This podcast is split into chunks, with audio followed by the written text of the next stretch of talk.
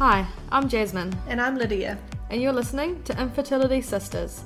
Follow us just two everyday friends. as we navigate our way through trying to conceive. We are right here with you.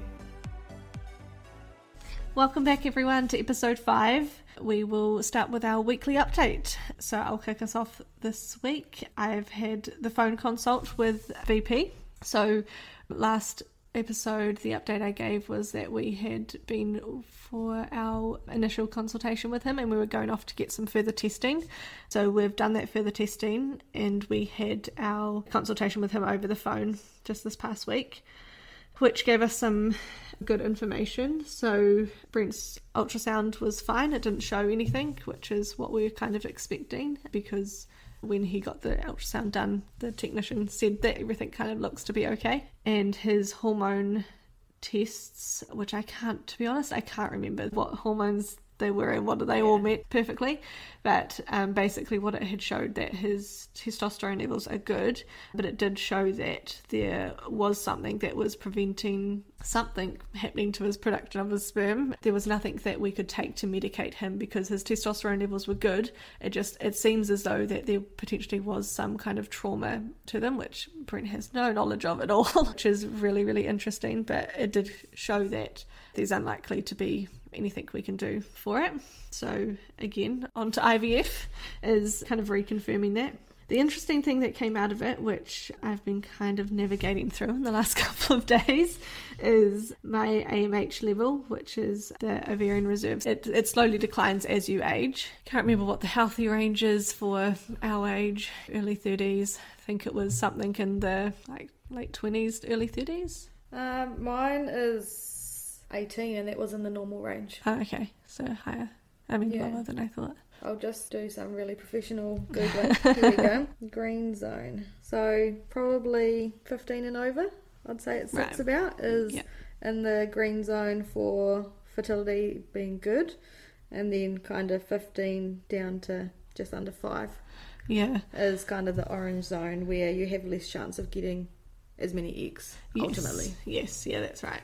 So mine was at 13. So he was saying, you know, it was just below that green zone, the the zone that they would like. And he did say, controversially perhaps, that Yeah. in the next year, a year and a half, he would see it going down to 10.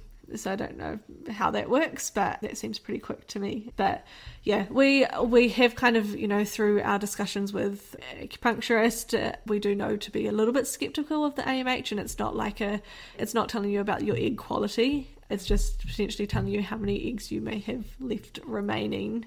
But yeah, it does, so it doesn't mean that IVF isn't going to work or it's going to be harder or I need to go and do it next month. But it does potentially mean that I will hit menopause earlier than The average. some, than the average person, but only Yeah. was obviously only slightly below. So it's not Yeah. not a huge concern, but it was kind of a surprise. It did take me by surprise because there was you know no.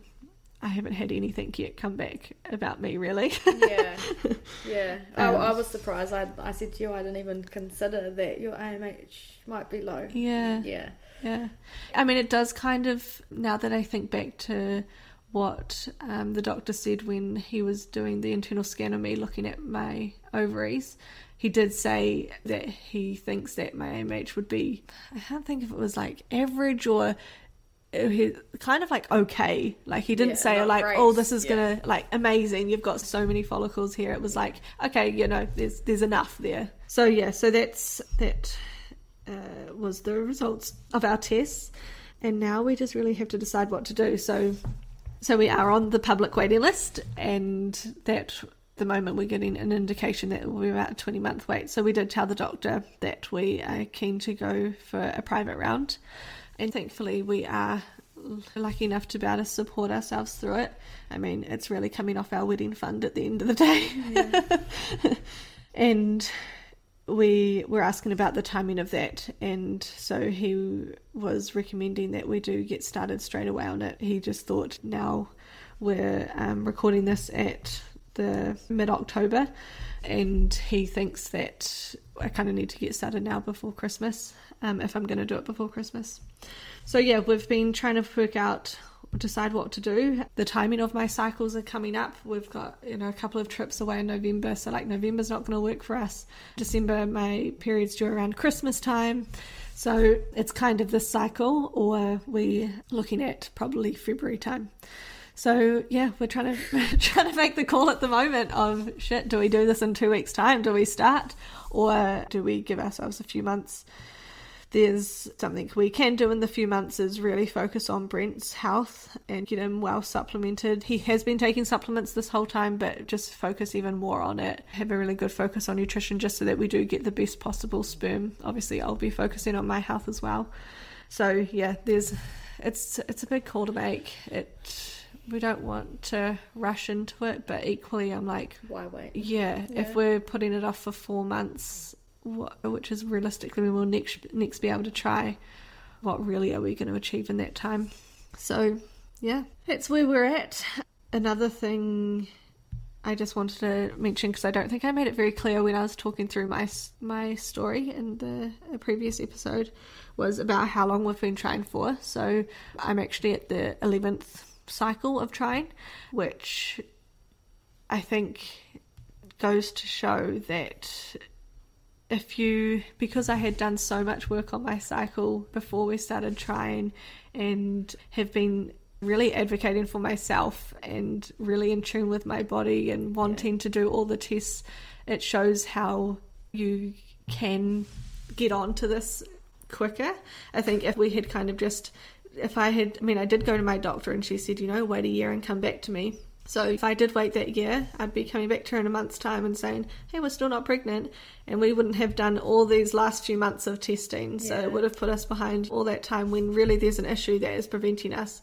I think it's so different if you've got obvious things wrong with you. Your cycle isn't; it's showing some irregularities. Really, kind of keen to get the message out there that you Yeah. don't have to wait that full year of trying. Like there are things you can be doing. You know, if you're the thing is, it's, it depends how serious you are about Yeah. wanting to conceive, right? And like and conceive at this time. If you're way more relaxed about it, and, you know, just when it will happen, it will happen. And Yeah. okay, yep, if we get to a year and then we have to go looking into the stuff we can. But I was very much like, I want this to happen now. So what Yeah. can I do to Yeah. figure out why it's not happening? So yeah, so pretty crazy that we're I'm not really at a year and we're already potentially looking at doing IVF. I think one thing that the doctor also took on board was that I hadn't actually been on any contraception for three years, and that I think that did kind of feed into his diagnosis as well because I didn't know what I know now about my cycle. We potentially weren't being perfectly careful in that time Yeah. because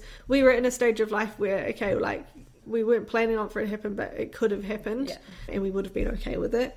So that all did kind of feed into his diagnosis and Yeah, things like that. heavy, heavy stuff and heavy decisions to make now. yeah, it's really hard, really hard to make these calls because you do want to be in a good headspace when you go into it. But I just think for my mental health, I feel like, you know, the more we delay it, the more I worked up I potentially am going to get out about it. But then equally, I think Brent probably does need some time to really work through it in his Yeah. head about, you know, what exactly we are getting ourselves in for, how much money we're putting into this Yeah, for a potential negative result, Yeah. the strain that that will put on us as well. So it is a lot. It's heavy, yeah. but yeah. So at the moment, I mean, I guess I'll update you next time we do an episode. what I would, what we've decided to do. Wonder if people will take waivers. But yeah, I'll update you next week. But yeah, what's been happening with you, Jazz? Um, so we have our phone consult this Tuesday with VP. Mhm. So I haven't been worried about it at all. I already know my AMH levels, which were 18, which are in the normal range. Yep. Because I did that before we went to them. Uh, so we had that information. But yeah, we So what results have you? Are you waiting? we're like, you waiting hear about?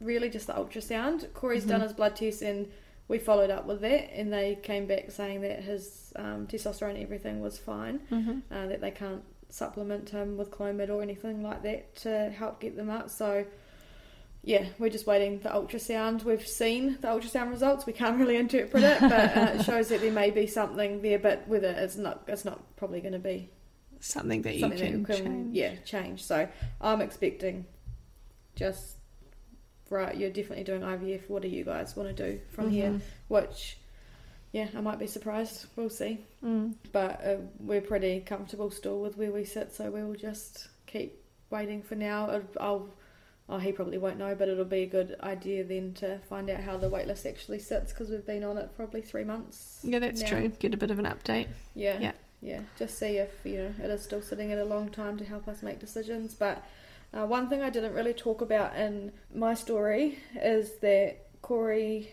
has been focusing on his health as much as he can in the way of supplementation. We hadn't really been doing that before we got his first sample results back. So he's taking Menevit, which every doctor and everyone seems to recommend, which seems to be good for the guy. So he's taking that, and he, I convinced him to go to acupuncture. so where I go to acupuncture at Tahi in New Plymouth, they have a male acupuncturist, Jeff, as well. So took a few months to to get Corey there. And he's been going. He's gone six weeks now. So Oh. the kind of plan is to supplement with what he's been taking Chinese herbs and stuff through that as well. And I mean, he's not loving it, but he's Mm. he's doing it, which I really appreciate because it is hard for guys to see benefits. Like I'm seeing, you know, benefits all the time, but Yeah, it's really true. hard for guys to see the benefits. So he's going and he's skeptical, which I completely understand. You know, we've looked and there's not a lot of evidence to say that it can improve it drastically, but you know, we had a good chat yesterday that something I hadn't thought about is he said, What if we do improve it drastically and then we're no longer on the list for IVF, but something's still happening and we can't get pregnant? He's like, Are we Yeah. are we shooting ourselves in the foot? Which is, it's, yeah, I hadn't really thought of it from Yeah. that perspective before. I've more been thinking that it's probably not likely we can increase his count, but my focus has been in increasing the motility and morphology. Yeah. So that when we do come So to the do, quality of it is Yeah. better. yeah, so that when we do come to do IVF, that we have better sperm. Corey struggles to understand that, which I understand because in his mind there are some good ones there. So This you know, what's the point in having more good ones? This is exactly Brent's thoughts as well. Exactly the same. It's just you know he's like, well, there's there's sperm there that's okay. The doctors said that that they're okay to do IVF with. yeah. So what's the point of putting all this effort in? Yeah, yeah, and it's money as well, Yeah, it which is. will keep It coming is. up on this because you put so much money in. I've been going Mhm. to acupuncture for so many months, and now Corey as well. We won't know. We will get him retested. He has a plan. He hasn't let me in on that plan, but he has a plan of you know how long he wants to go for. There is a cycle of thirty days. Sorry, three months. That sperm Mhm. are reproduced, so we'll get him retested so that we can see whether it has been worth it, and then we'll go from there. But something else that I wanted to mention, which I've noticed in previous cycles, but I'm right in the midst of it at the moment because I'm kind of towards the end potentially of my cycle, waiting Mhm. for my period to come, is post ovulation. I have really, really intense dreams. My God, so do I. Yeah, so this might be something that everyone experiences, and it might be something like I've always had intense dreams, but not Yeah. every night. And now that I'm taking so much notice of my cycle, I'm noticing it like I could tell you what I dreamt about for the whole night, probably last night, conversations and everything in my dreams. They're so vivid, Hmm. and it's yeah, it's something that I'm now correlating to ovulation, and especially the second half of the ovulation, Right. just before. It's, I guess, am I right? Progesterone is at Yep. its highest. Yep. So, yeah, it's just something that other people probably experience and yeah, and it to. is funny. It's not until you start charting these things, we're kind of charting all our symptoms that we have all the time. Yeah. And so once you do have a few charts, you can kind of see the the things that the common occurrences of when things are happening. You know, like even if it's like the bloating or Yeah. cramping and things like that. But yeah, I've- yeah, Yeah. yeah, I've definitely been charting my dreams. Actually, I've been charting them because Nicola told me to. Oh. Because when I was having really bad sleep, she was, and I was like, you know, I'm just dreaming. They're so vivid all the time. She was like, oh, make sure you chart them. And then yeah, now I've gone back and looked at a few cycles. I was like, it's all I'm like ovulating. It's Yeah. around that time. Yeah. They're so vivid. Yeah, it's weird. There's gonna be some like Yeah. Nicola. Yeah, we did talk about it last week that she wants me. She's like, "Are you dreaming?" I was like, "Yeah, like I always dream. That's just yeah, my thing." yeah. And she's like, "Okay, we need to stop this." Ah, like it's not like it, there must be something there, a Right. hormonal imbalance Yeah. of some sort. I don't know if she wants to stop it all the time, but just stop them from being so vivid. but- Especially if they're disrupting your sleep, I guess. yeah, Mm. yeah. I guess just during that time, I wake up a little bit more exhausted. Like I Mm. haven't had as restful sleep. Yeah. yeah, it's just an interesting fact there. I thought people might relate to. But yeah, this episode we're going to get more into. So last week we explained fertility awareness method, what that looks like. Hopefully, taught people things that then give a background. So now we kind of want to get into right. You've decided to start trying for a baby. What do you do? What's what's the 1st I'm steps to so take? excited to talk about this. so excited. Yeah, so it's all about fertility 101, what preparation to do before you start trying to conceive, when to have sex, what your cycles should look like, how you help sperm health, all this kind of stuff. So, yeah, we've learned a lot along the way. It's kind of ironic that, you know, we're two infertile people telling you how to make a baby. Oh, But- hypocrisy. But, no, we have learned so much, and you you should hear the passion from us this week because yeah, it's it's stuff that we should all know anyway. So to be able to help people learn this is, is pretty cool. yeah, enjoy.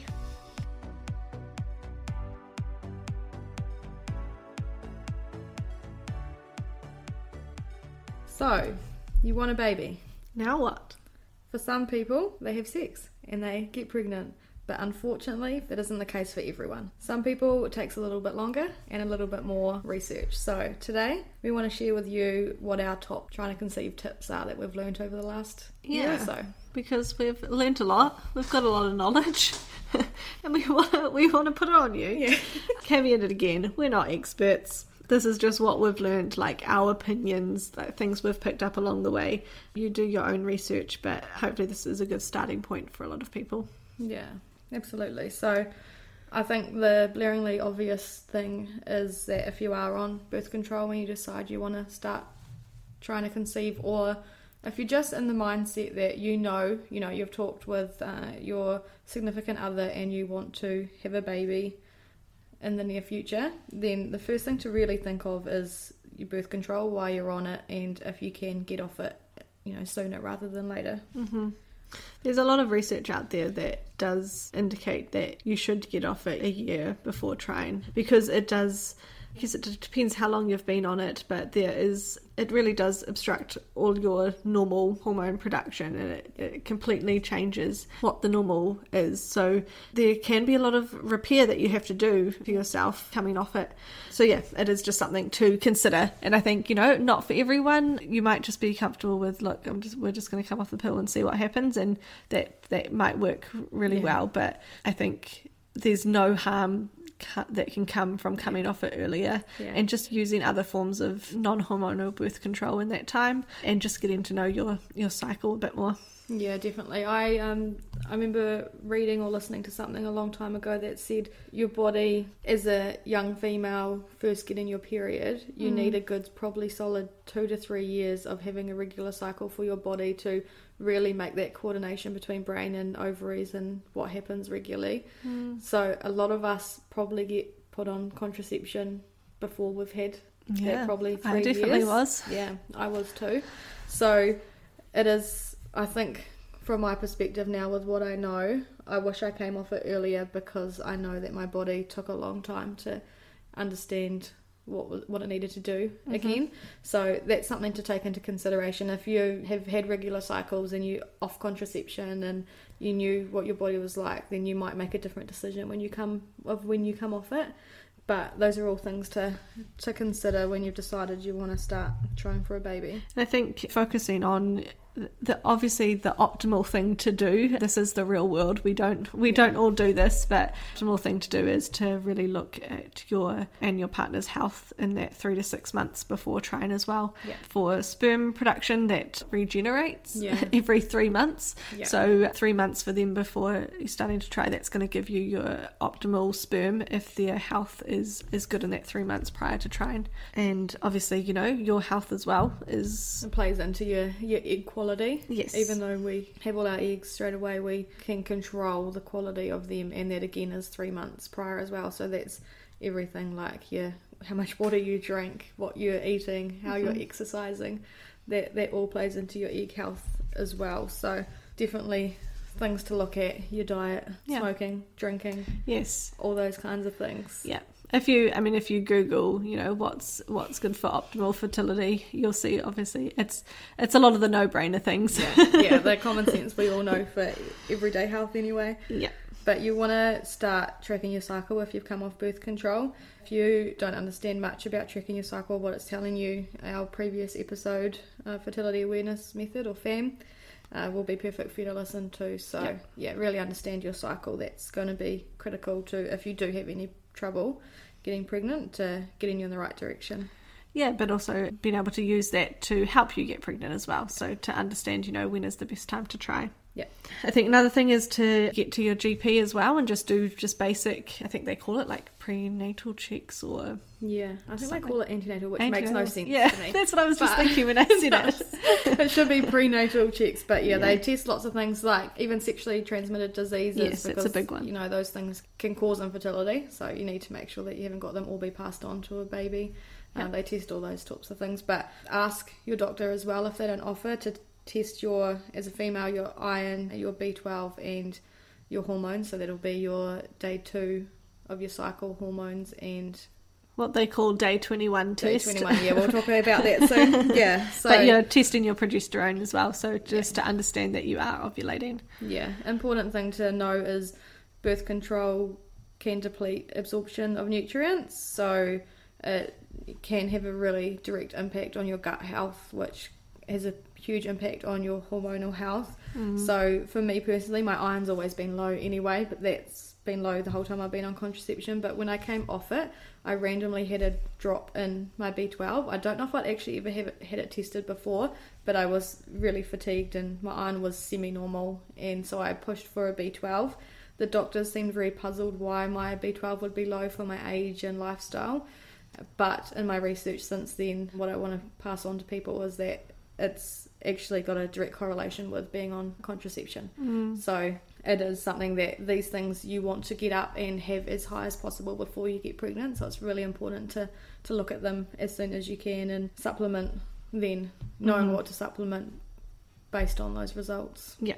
And I think most people recommend taking a prenatal as well, so for both him and her, or you know, whoever's involved. And I think doctors will happily write you a script for folic acid. Yeah, maybe Um, iodine depending on yeah, your doctor. maybe iodine. But I would also say make sure you uh, do your research into that because it is well known that folic acid potentially isn't what you want. It's actually like folate is what you need. You can find that in other in other places.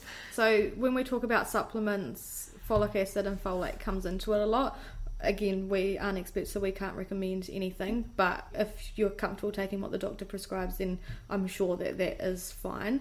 But if you're someone that just likes to know that you're doing the best thing, and by doing your own research rather than uh, doing what a, a GP tells you, then do your own research and you can find more well-rounded prenatals that have folate or folic acid in them depending what Mhm. you want uh, we talked previously about menevit which in all my research has come back glowing reviews from doctors nutritionists and acupuncturists elevit doesn't have the same reviews so Yes. uh, and it's really expensive so this journey is Kind of a bit of an- expensive a bit of an overhyped supplement that one yeah, Mm. yeah. So do your own research into it. We can't recommend. Hopefully, one day we can get someone on that can talk in more detail and recommend things. But yeah, we can't go down that track. But besides, do your research. Another important thing is to really track and understand your cycle and start to understand if it isn't normal especially for optimal for conceiving. Being able to see if, if you're ovulating like how your periods are.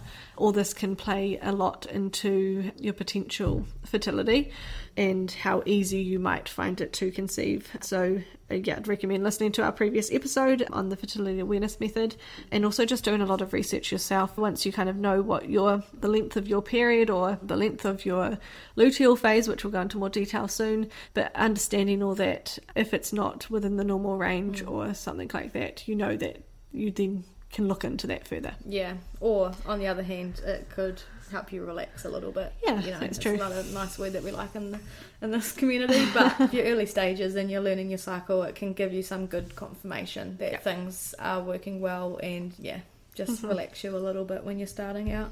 yeah One thing I would say is we did touch on this again in the previous episode, but relying on those apps where it uses just prediction from your previous cycles to predict your fertile window, I would say start looking more into the fertility awareness method um, rather than relying on those apps, just because it could mean that you end up missing your fertile window and therefore pretty much just chucking a month of trying down the drain. Yeah, absolutely. You, I mean, I'm sure all sex is good sex, but when you're trying to conceive, sex during your fertile window is critical and really important. And you can feel really disheartened if you realise you hit it at the wrong time. So, Yeah. yeah, that's Yeah. important. Now, this may seem really silly and basic, but learning our cycles, understanding them, isn't really things we get taught at school. We get mm. taught at school that we could get pregnant all the time, That's true. constantly. Beware. yeah. You might walk down the street and you might end up pregnant. so we're gonna yeah talk about the real basics of periods, which might not seem basic to a lot of people, but this is mm-hmm. important information to know. So there are four phases of your cycle. Day one is, or from day one, is your menstruation or your period. You then go to your follicular phase, then you hit ovulation, and then you go to your luteal phase or your days past ovulation, Yes. depending how people refer to it. And so that time between your period and ovulation, so that is the follicular phase, and that is the length of that is different for every every person. The standard day 14 ovulation, like you've probably heard that. If you Google what day do I ovulate, you know, it will come back and say, oh, you day you ovulate day 14 and a 28 day cycle. That's the normal cycle. Yeah. I mean, not many people actually have a 28 day cycle. No. It's not as common as it's as you're led to believe. Yeah. And so, yeah, based on that follicular phase is, as I said, different. It, when you ovulate, that then determines how long your cycle will be because the next phase, the um, luteal phase, so that's from when you ovulate until the start of your next period, that is generally around 12 to 14 days for everyone, like well, for a healthy luteal Yeah. phase. That's Yeah. what it should be in that range. So you can start to understand once you know when you're ovulating, you can start to understand okay what my normal luteal phase length is. So between that 12 and 14 days, and then prior to that, then you can get an understanding of what it means in terms of the length of your overall cycle. Yeah, and the luteal phase is actually quite important. It might not feel important because you've ovulated, you've hit that milestone, and Yeah. then you're just waiting for your period or a positive pregnancy test. But it is really important because that time past ovulation is when, if you are pregnant, is when implantation happens. So when the embryo implants, if your luteal phase is too short, meaning your period comes quite quickly after your mm. ovulation, even if a sperm meets an egg and they do create an embryo, it can just wash out with your period. So it doesn't get that chance to implant into your uterus. So it is really important to make sure. I haven't really heard much about long luteal phases, but Yeah. really focused on the fact that it's not too short. So it's really important to understand that part as well. Yeah. And generally your your general cycle should be between somewhere around I'd say probably like 25 to 35 days, right? Yeah. Um a little bit, you know, it can obviously be a bit different end to end and you know you find out what your normal is, but for a healthy cycle it should be around that time. Yeah, and not have not being within those normals doesn't mean you can't ever get pregnant. Things happen. If you're still ovulating, there is still a chance that you get pregnant. So even if you figure out your cycle's not quite working the normal, and I say in quotations, Yeah. then you know don't give up hope. Keep trying because yeah, I've seen lots of people that get pregnant at different stages of their cycle than they expected to. Yeah. So when do we know we're fertile and when do we actually have sex? Well, it can be quite hard. So something I touched on before is, as a female, we are actually born with all of our eggs, whereas males develop sperm once they hit puberty and are fertile until they die. So we're fertile from puberty to menopause. They're fertile from puberty to forever. Yeah. So timing sex from the female part is is the important part because the males can get someone pregnant any day of the week Yes. nothing stopping them from that unless there's fertility Yes. issues there. So it is, yeah, really important to understand that first of all when it comes to timing sex. Yeah, and so I think the so the key thing here is that you need to understand when you're fertile, so that you know when you need to have the sperm Yeah. to be able to create the baby. But the thing is, is that one big thing to note is that sperm can live in your fertile cervical mucus, so it can live inside you for up to five days.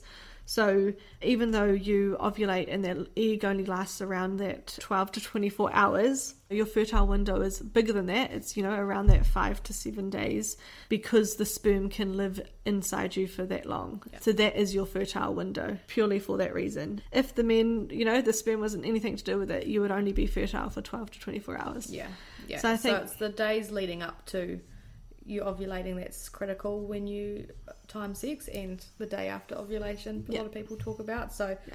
having it, having sex, not it, having sex every two days. If you go to a doctor and you ask, they will tell you to go have sex every two days of your cycle. Yeah, That- that's, that's- that is actually such a good point. They Yeah. do say that. That's what they advise. yeah. That can get really old really quickly. um, And like just a lot of pressure on you, know, Yeah. like when you've got life happens, you've got events on, people travel away, like, you know, all sorts of things. It's actually like really hard to make sure that you're doing it every two days and takes a bit of the fun out of it. yeah. So once you do know that you only do need to have sex every two days, every day, whatever you're comfortable with in that fertile window, that is, it means you've just got that shorter span of time where the pressure's kind of on. Yeah. Other than that, just do what, you know, Yeah, and I think it helps if you know that and you know when you need to have sex to make a baby, depending how long it takes you to get pregnant, it mm-hmm. helps you keep a normal sex life Yeah. outside of your fertile window. It's really important not to just have sex when you're fertile Yeah. and the sperm donor, whoever that may be, can feel used or however that experience is for you. It can be a really challenging time with communication as a couple. So Yeah. understanding that so that you can keep having sex outside of that without the pressure of having it every two days so that Yeah. you get over it really quickly is Yeah, yeah, is for really sure. important. I think one thing that I just can't get over is the fact that we as women we take this hormonal contraception and we're fertile for 12 to 24 hours every cycle. And we're the ones that are taking something every day or having an injection that's preventing our periods from coming or having an you know an IUD in that's completely blocks everything. So it's preventing us from these sperm that are out there they are fertile every single day we're only fertile for like that one day yet we're the ones that take on Yeah. all of this and it's just It's Oh, another yeah. thing that you might get angry about when you start learning. yeah There's a few things that might make you a bit angry, but this is all powerful information to know. yeah yeah i think one thing that i just love talking about Lydia's, Lydia's got a story, so get comfortable. Um, so when you're actually on the pill or on some kind of form of contraception that's giving you a period still. One thing that i learned through this journey is that it's not and some of you might know this but for me i was just like what the heck? Is that um, when you have a period it's not actually a period at all. It's just a withdrawal bleed. So like it's it's literally it's not your body doing its normal thing. No. and i just think i'm just like oh my god all those times i like took those sugar pills in the packets to get my to make myself have a period because i was like oh no it's good for me. It's like it's good for my body to still have a period. Like i'm doing it's doing its normal thing Yeah. i'm like making sure that my body is operating as it should that's what i thought so i'm sure many Yeah. other people think that as well yeah. and you know, I thought if I skipped those sugar pills every month that I would be doing my body a disservice. Where in fact, there's no reason why we need to be taking those sugar pills at all. So one thing that I learned, and I've heard this quite a few times in like the research I've done and the podcasts I've listened to, is that when they first developed the pill, they didn't have a fake bleed.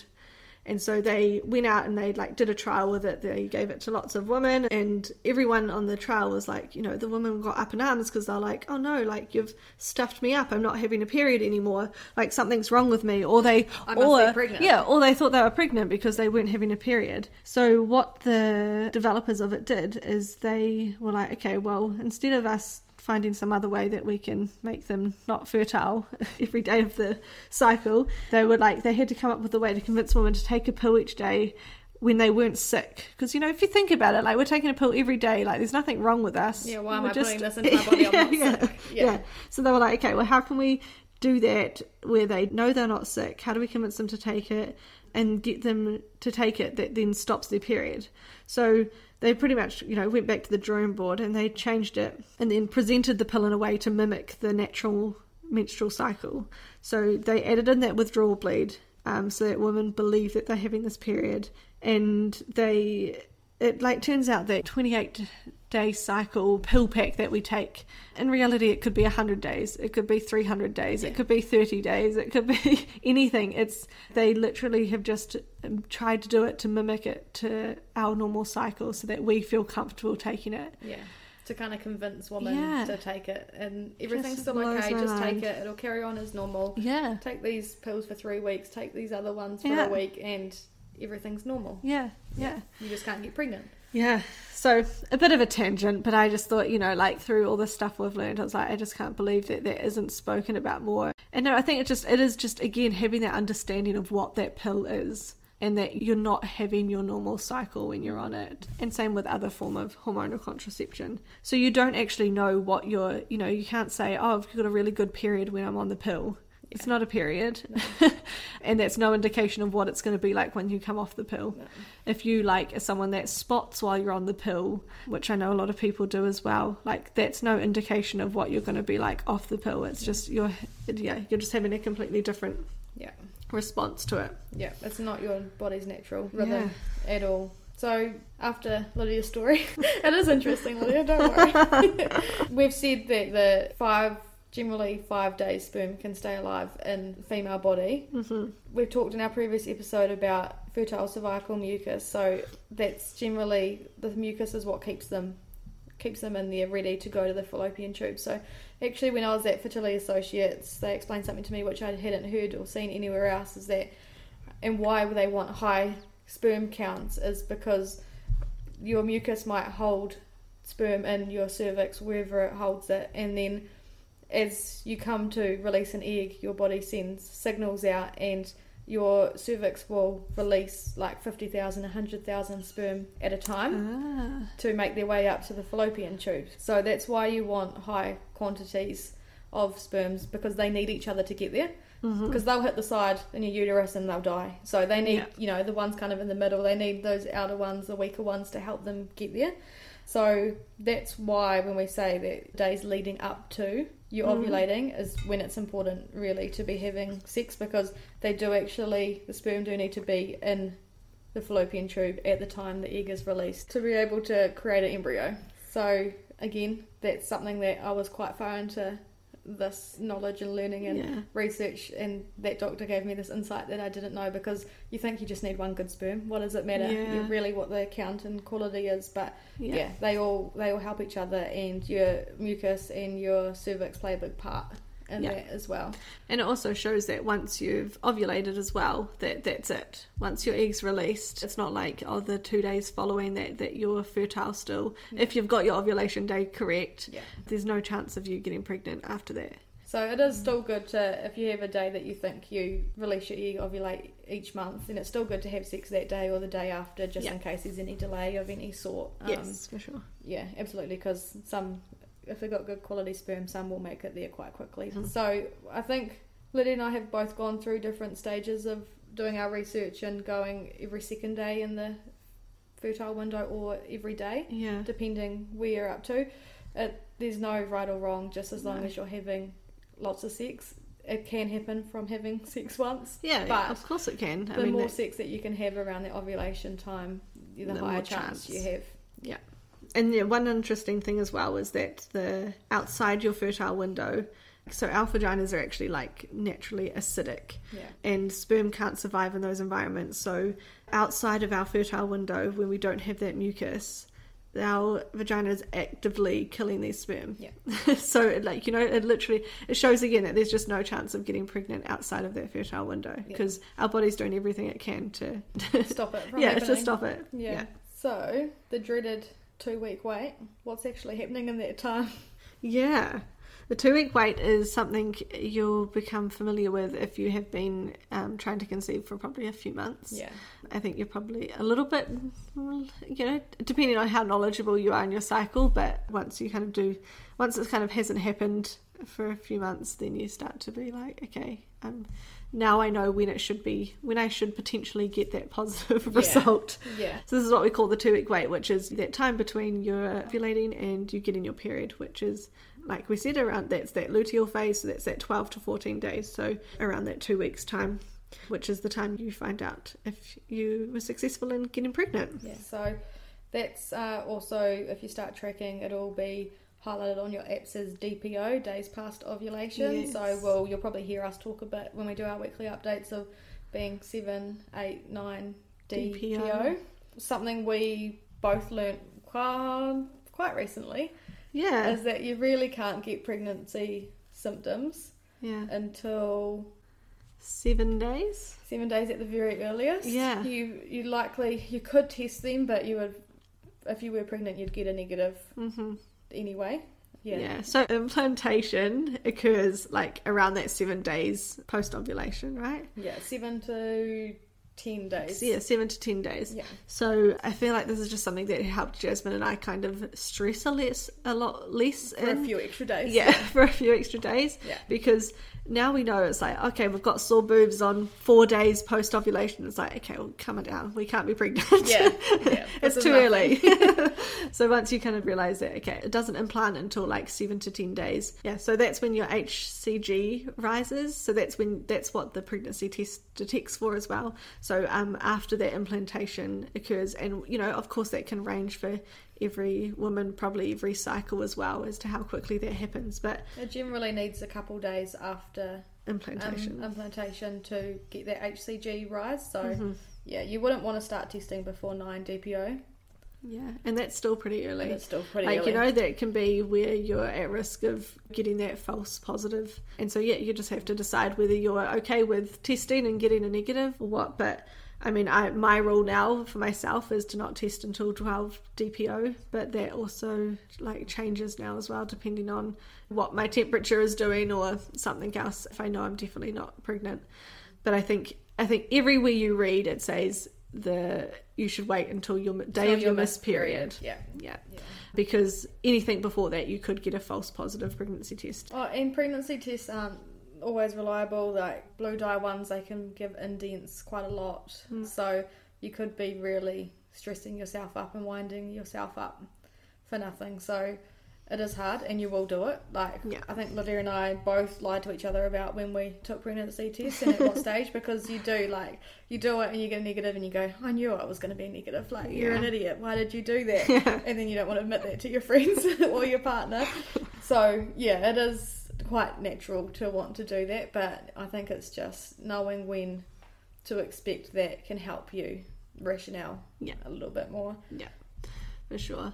I think another thing that um, you know I've learned through this journey as well is that when the first week of your potential pregnancy is, because I used to always think you know people got pregnant and they're like, oh we're five months pregnant. I'll be like, oh so five months ago they had sex and Yeah. they got pregnant. But like in reality, it's not from that day of when of conception. It always goes back to that day one of your cycle. So don't know if that's interesting, but it was to me, and so it just means that when you do find out you're pregnant, it's normally at that four week mark, around that You're four three to four pregnant, week, yeah. and at that point you're four weeks pregnant, even though you've only just found out, Yeah. because it takes it from the first day of your period. Yeah, interesting fact.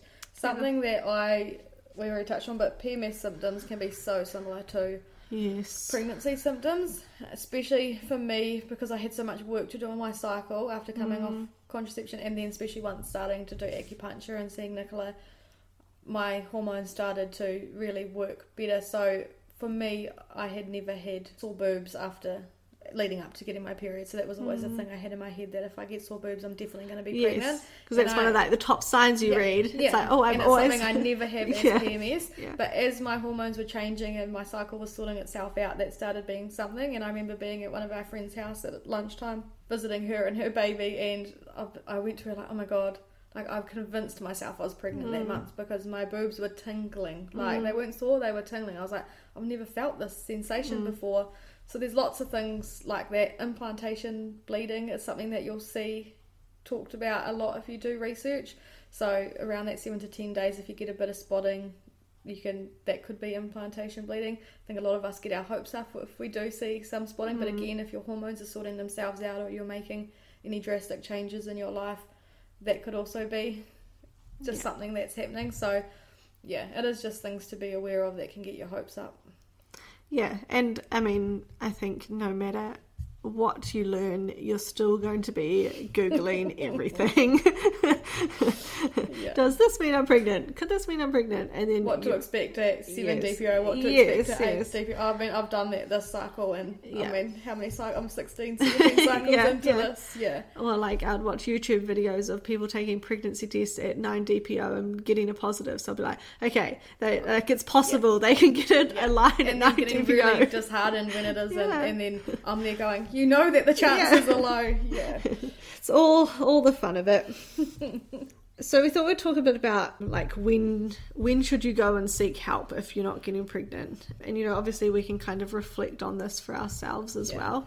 I think the something that I learnt that the average chance of getting pregnant naturally for a young female with no fertility issues is 25% each month, which is pretty crazy. yeah. Like that's It's the not very high. Yeah. That- that- when we talk about babies and pregnancies being miracles, Yeah. they, they literally are. Yeah. And it falls to about 12% at age 37. So, you know, obviously it reduces as we get older, the chance of it. I actually watched a video on Fertility Associates. and They just had a guest speaker on, and they were talking about how many people get pregnant within a space of time. And they said that after 12 months of trying, 85 out of 100 couples will be pregnant. For 15 couples, it's highly likely that there's a problem and many should not wait that 12 full 12 months before seeking help which yeah is pretty crazy eh Yeah. and i remember hearing actually uh, listening to a podcast and it was like the stats about how many people are pregnant after six months Yeah. and i just remember being like oh my god i'm seven months in and Yeah. as it happens i was like i just feel like something is going wrong Yeah. you know like something is going on I definitely, and we talk a lot. We talked about this before hitting record today. We talk a lot because of the stage that we're at, where we've had to get a lot of help. yeah We we don't think that you should run off and get help straight away. It Hmm. definitely takes time to learn your cycle, gather information, get yourself in a good position where you're feeling comfortable and empowered with your body yeah and your partners if they're getting testing done Mm. as well before going to get help. You know, you've got you've got to kind of have those first few months of trying and it being light and fun, and Yeah. you might be educating yourself and finding it interesting like we did, but. Mm. That, that pressure doesn't need to be on until you've really information gathered as much as you as you can. Yeah. And I think if there's some obvious things that are wrong with your cycle, you know, like you have really bad PMS or um Spotting, spotting before your period. You know, like bleeding, having a 21 day cycle, having an 18 day cycle. yeah, really painful periods. Really heavy um, periods. yeah, like these are all signs, and you know, as you'll you'll listen to what we've spoken about in terms of like you know what a normal kind of cycle looks like. These are the things that you can start looking into, and you can do things yourself. You know, you can go seek some natural help with like acupuncturist or something to look into it, or you know, you can go to your doctor and like they can be exploring for things like endo and PCOS and like Yeah. things like that. Oh, there's things that you just unless you experience. So, I talked to a couple people who have found out they've got endometriosis, and one of their major symptoms was really bad pain when they ovulate. You shouldn't Right. really be feeling ovulation. You might feel a twinge, yeah, uh, which is quite cool. Yeah. Yeah, seeing what side you're ovulating from, um, Mhm. feeling what side you're ovulating from. But if you're feeling ovulation pain and it's really bad, that's that's not a good sign. There's all these things that can lead to further investigation because investigation also takes time. Yeah. And I think the the current guidelines doctors use, and we've, well, I definitely heard this when I went to the doctor at uh, before that six month mark, is she said if you're under the age of 35, wait 12 months before trying, and then you can be referred on. And I think if you're over the age of 35, it's they always say wait six months. Yeah. But you know, if you do know something is wrong, or you have a feeling that something isn't right, or you know, like for me, my cycle was really normal. I couldn't, for sure, there were thing, little things I was investigating, but nothing that was so major that should have been preventing me from getting pregnant. Yeah. So you know, that that was why we started to investigate the sperm health as well. But these are all things that you can do before that twelve month mark. I'm a good example of this. Yeah, and then I think something around that sperm test as well. When I did go to the doctor at around that six month mark or just before, she did say, "Oh, like she didn't wasn't really willing to do any more tests on me, but she did say, "Oh, you know, I'm happy to see your partner for a sperm test." at that point. So I think, you know, it's something that most doctors are pretty willing to do and Yeah. it is an easy test. It is something that you can kind of just tick off the list, hopefully.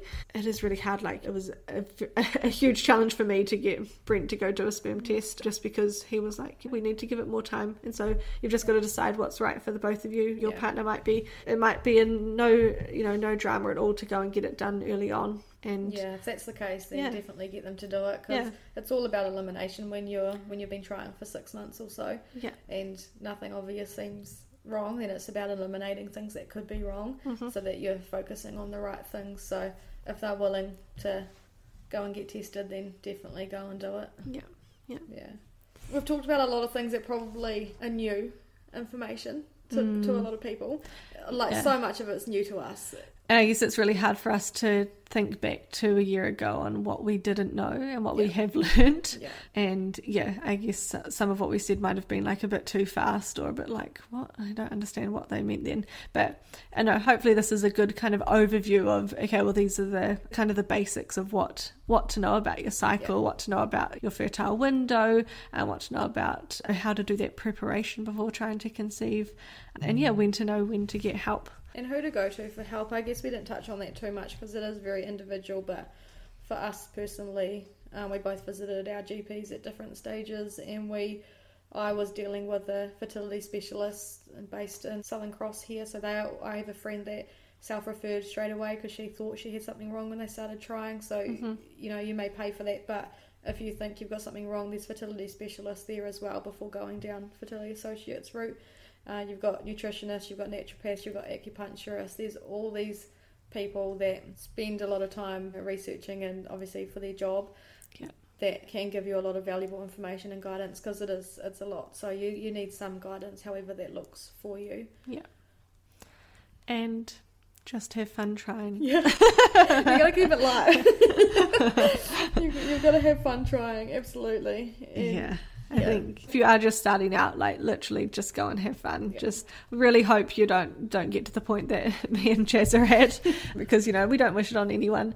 But hopefully, if if it, things are even do take a little bit of time, hopefully these are some helpful tips that might help reduce that time for you. Yeah. Just because you know you do have a little bit more knowledge now of how it all works. Yeah, you can get that baby faster. Yeah. All right. Uh, also, I don't think we've said this yet, but we have an Instagram account that we are using to kind of communicate what we're planning and what we're doing, and just hopefully help you all to feel better along the way. So, Infertility Sisters on Instagram, Yeah. Go check us out. give us a follow, and I'm sure we're at the stage now that we probably need some reviews on our podcast too. So those are welcome. Uh, give us all the feedback you want to, and yeah, help support us get this out there further. Yeah. Thanks, guys. See you.